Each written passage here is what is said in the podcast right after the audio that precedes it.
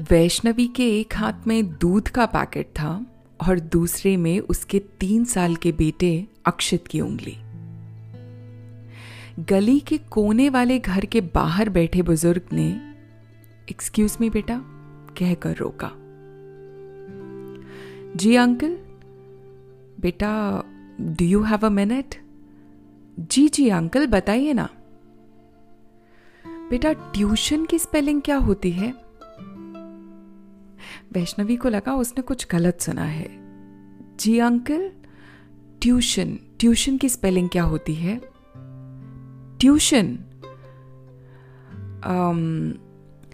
Tuition, T U I no T U T U T I O O N. Uncle, आपके पास pen है क्या? Actually लिख कर स्पेलिंग सही आते हैं। जब तक अंकल पेन ढूंढ रहे थे, वैष्णवी सोच रही थी, ये उसने क्या कह दिया? अगर लिख कर भी स्पेलिंग सही नहीं आए तो? और फ़ोन क्यों नहीं लाई वो आज अपना साथ? माना दूध की दुकान घर से सौ मीटर दूर है। मगर फ़ोन की ज़रूरत तो कभी भी पड़ सकती है ना? अंकल ने पेन वैष्णवी की ओर बढ़ाया। वैष्णवी ने हथेली पर ट्यूशन की स्पेलिंग लिखने की कोशिश की।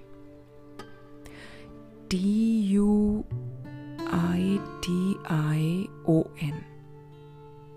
मगर वो श्योर नहीं थी।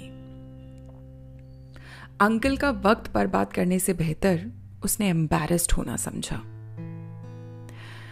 अंकल आई एम सॉरी पर I am not sure if you have time तो मेरा घर नो नो बेटा it's okay am sorry for taking your time no problem uncle Vaishnavi धीरे कदमों से घर की ओर चल रही थी। मगर चलते चलते सोच रही थी, आखिर ऐसी क्या ज़रूरत पड़ी होगी इस स्पेलिंग को जानने की? पीछे मुड़कर देखा तो अंकल अब किसी और से शायद यही सवाल या कोई और सवाल कर रहे थे।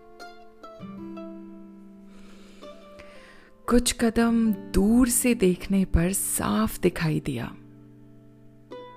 अंकल अकेलापन और खालीपन साथ लिए बैठे थे। शुक्रिया।